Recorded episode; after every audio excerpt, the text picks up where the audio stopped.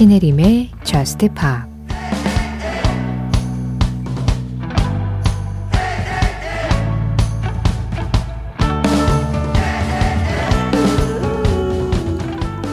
넌 아주 먼 곳을 볼 수 있을 거야. 넌 저 별들을 보게 될 거야.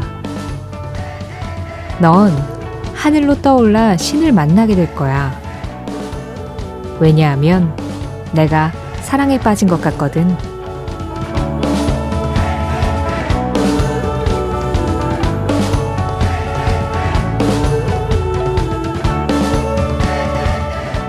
Cuff It 비욘세의 노래로 신혜림의 JUST POP 시작합니다.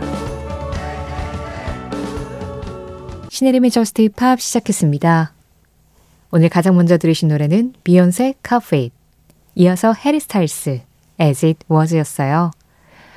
어, 이 음악들은 작년 한 해 동안도 정말 오랜 기간 사랑을 받았었던 음악이기도 하고 또 지난 월요일부터 다시 한번 화제가 됐던 곡들이죠. 어, 현지 시간으로는 일요일, 우리나라 시간으로는 월요일에 제65회 그래미 시상식이 열렸습니다. 여기에서 비욘세가 최다 수상을 했고, 그리고 해리 스타일스는 올해 앨범상을 가지고 갔었는데요. 자세한 이야기 시작하기 전에 그래미는 로컬이죠.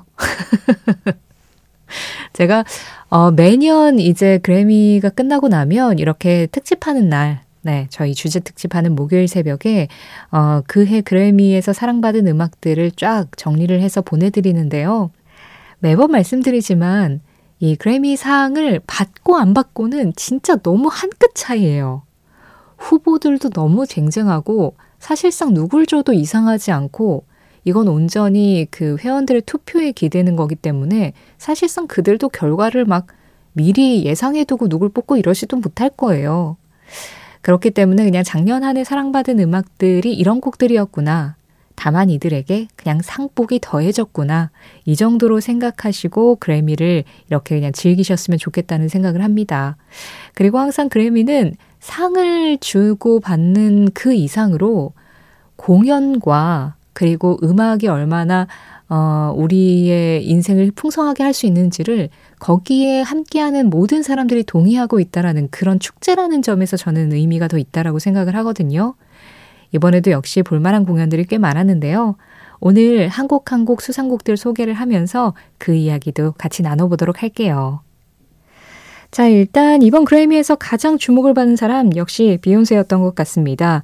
4개 부문에서 수상을 했고요. 이 4개의 트로피를 가져가면서 지금까지 그래미 사상 가장 많은 상을 받은 가수가 비욘세가 됐죠. 현재까지 통산 32개의 상을 가져갔고요. 그 이전에 헝가리 출신의 지휘자인 게오르그 솔티가 31개 상으로 최다 수상 기록을 가지고 있었는데 그 기록을 깼습니다.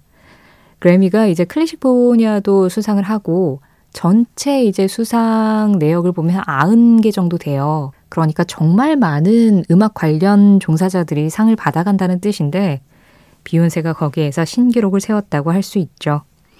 그런데 저는 이 신기록 수립도 수립이지만 어, 이번에 비욘세가 가져간 그 상이 R&B 부문에서 두 개, 그리고 dance electronic 부문에서 두 개를 가져갔거든요. Break My Soul로 dance electronic recording 그리고 Renaissance라는 앨범으로 dance electronic 앨범상을 가져갔고요. 지금 들으신 Cuff It은 R&B song 부문을 받았습니다. 그리고 R&B 퍼포먼스 부문도 받았는데요.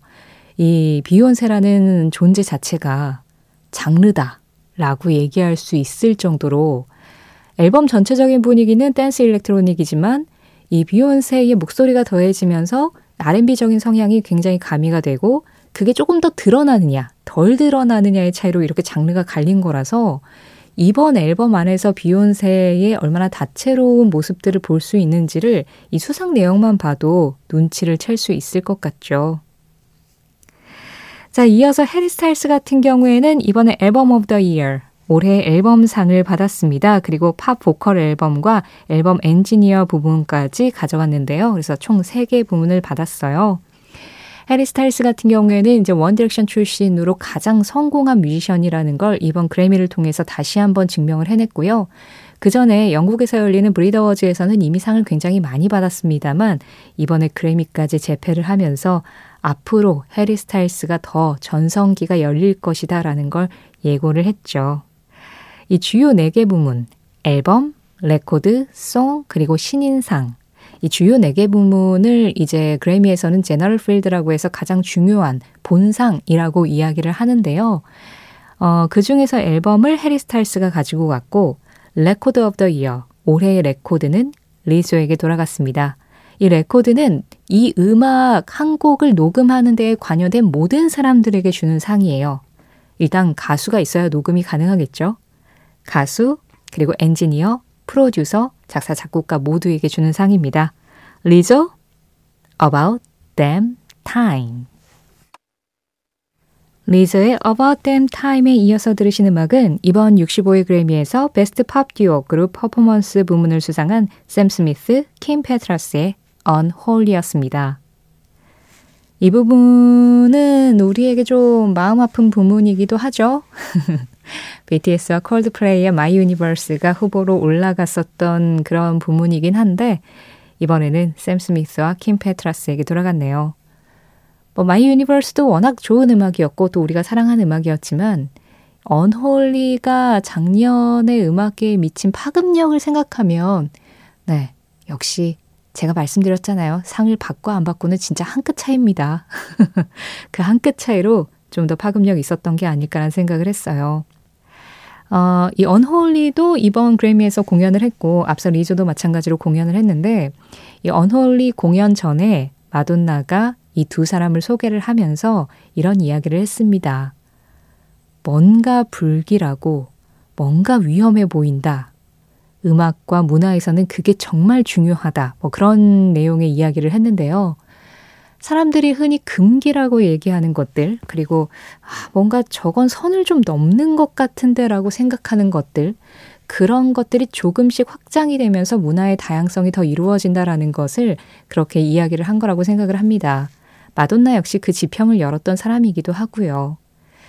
어, 여러 가지로 이번 그래미에서 그 수상 내역을 보면 사실상 중복 투표가 거의 없었던 것 같고요. 굉장히 다양한 장르와 다양한 음악에 이제 고루 상을 줬거든요.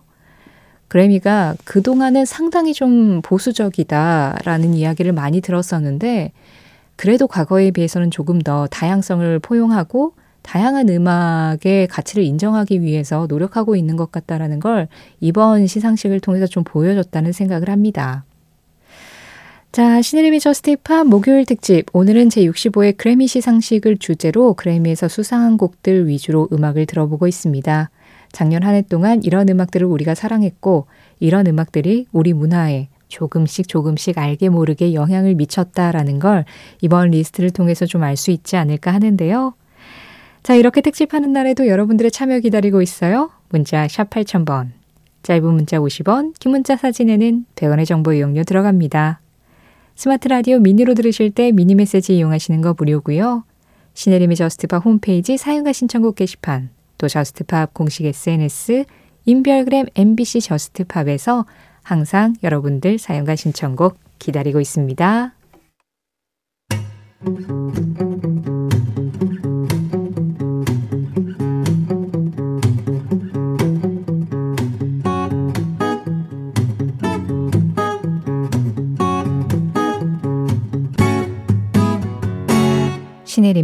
Just Pop 노래 두 곡 이어서 들었습니다. 지난 65회 그래미 시상식에서 Song of the Year 올해의 노래상을 받았고요. 또 Best American Roots Song 부문도 수상을 했습니다. 보니 레이트의 Just Like That. 이어서 들으신 음악은 이번에 신인상이죠. Best New Artist 그리고 Best Jazz Vocal Album 부문도 수상을 했어요. 사마라 조이의 Guess Who I Saw Today. 이 곡까지 이어 들으셨습니다. 보니 레이트가 어, 1949년생이에요. 올해로 73. 굉장히 어, 내공 있는 노장이 올해의 노래 Song of the Year를 가져갔다라고 할 수 있는데요. 그러면 이어서 들은 이번에 신인상을 받은 사마라 조이는 몇 살일까요? 목소리로는 사실 모니레이트하고는 큰 차이 없을 것 같죠. 너무 원숙하고 진중하고 매력있지 않아요? 그런데 1999년생입니다. 23이에요. 모니레이트하고 50년 차이가 납니다.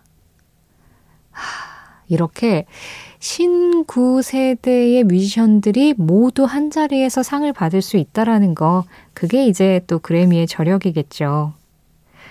나이 얘기하니까, 네, 그래미가 사랑한 뮤지션. 우리 아델도 생각이 나네요. 아델도 굉장히 어린 나이에 그래미를 받았고, 또 인정을 받았고, 그러면서 뭐 나이와 상관없이 그 음악의 깊이는 얼마든지 표현할 수 있다라는 걸 보여준 가수였잖아요. 이번에 아델은 Easy on Me로 베스트 팝 솔로 퍼포먼스 부문을 수상을 했습니다. 지금 들어볼까요? 아델 Easy on Me 아델의 Easy on Me에 이어서 들으시는 음악은 테일러 스위프트 All Too Well이었습니다. Taylor's Version으로 들으셨어요. 테일러 스위프트의 이 노래가 이번에 그래미에서 Best Music Video 부문을 받았죠. 네, 이렇게 장르 부문이라든가 주요 부문 얘기를 하다가 뮤직비디오 부문을 갑자기 가지고 온 이유는 네, 이 부문에도 BTS가 Yet to Come으로 후보에 올랐는데 테일러 스위프트가 상을 가져가면서 아쉽게 수상이 불발이 됐습니다. 뭐 앞서서 아델도 그렇고 테일러 스위프트도 그렇고 뭐 비욘세 얘기도 했지만 다들 그래미에서 주목을 받았었던 그리고 그래미상을 많이 받았었던 그런 뮤지션들이잖아요. 네, 테일러 스위프트는 이번에 이 부문 하나 가져갔거든요. 네, 최근에 나온 그 Anti-Hero 앨범은 이 다음 해, 예, 다음 해 그래미로 아마 넘어가게 될 겁니다. 이번에도 워낙 성적이 좋아서 다음에 그래미에도 좀 기대를 해볼 수 있겠는데 어쨌든 테일러 스위프트가 이 부문 하나를 받는데도 시상식에 참여를 해서 굉장히 좀 리액션도 크고 아주 공연을 즐기는 모습도 보여줬죠. 자, 65회 그래미 시상식에 관해서 이야기해보고 있는데요. 이번 공연들 중에서 가장 인상적이었던 공연은 뭐 앞에서 언홀리도 공연했고 리조도 공연했고 해리 스타일스도 공연했다라고 말씀드렸지만 어, 올해가 힙합이 탄생한 지 50주년이 되는 해라고 합니다. 그래서 수많은 힙합 아티스트들이 나와가지고 힙합의 일종의 역사를 메들리로 해서 완전히 예, 무대를 꽉 채웠었어요. 그게, 음, 약간 좀 감동적인 부분이 있더라고요. 그러니까 하나의 어떤 자신들의 일종의 소수문화였잖아요. 힙합이 지금 워낙 대중화됐지만 그 소수문화를 몇몇의 아티스트들이 계속해서 이어나가고 키우고 거기에서 스타가 나오고 이러면서 성장해가는 모습이 한 무대에서 그려진 것 같아가지고 어떤 음악이 탄생하고 사람들에게 알려지고 또 감동을 주기까지 저런 과정들을 거치는구나 그런 생각을 좀 그 무대를 보면서 하게 되더라고요. 그래서 이번에는 Best Rap Performance, Best Rap Song, Best Rap Album 부문을 모두 가져간 켄드릭 라마의 The Heart Part 5를 들어보려고 합니다. 이 힙합도 라이브로 들으면 굉장히 이 그냥 라디오나 뭐 그냥 앨범으로 듣는 거하고는 또 다른 감동을 주거든요. 그런 장르가 또 있죠. 락. 힙합과 락은 저항과 반항의 문화에서 시작됐다는 점에서 일맥상통하는 부분이 있는 것 같고 또 그렇기 때문에 라이브가 훨씬 더 역동적이라는 매력이 있다고 생각을 하는데요. 이 캔드릭 라마의 The Heart Part 5에 이어서 이번 락 부문에서 수상한 노래 두 곡 더 이어드릴게요. 브랜디 칼라일 Broken Horses였습니다. 이번 그래미에서 Best Rock Performance, Best Rock Song, Best Americana 앨범상 부문을 다 수상을 했습니다. 자, 제가 세 곡을 이어드린다 그랬는데 시간이 없었네요. 또 시간을 생각을 못했네요. 오늘 미처 못 들은 음악들이 많긴 하지만 오늘 끝곡은 이 노래를 골랐습니다.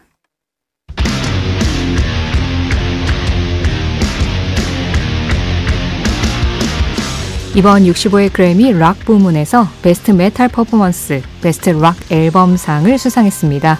오지 오스본, Degradation Rules. 이 음악 전해드리면서 인사드릴게요. 지금까지 저스트팝이었고요. 저는 신혜림이었습니다.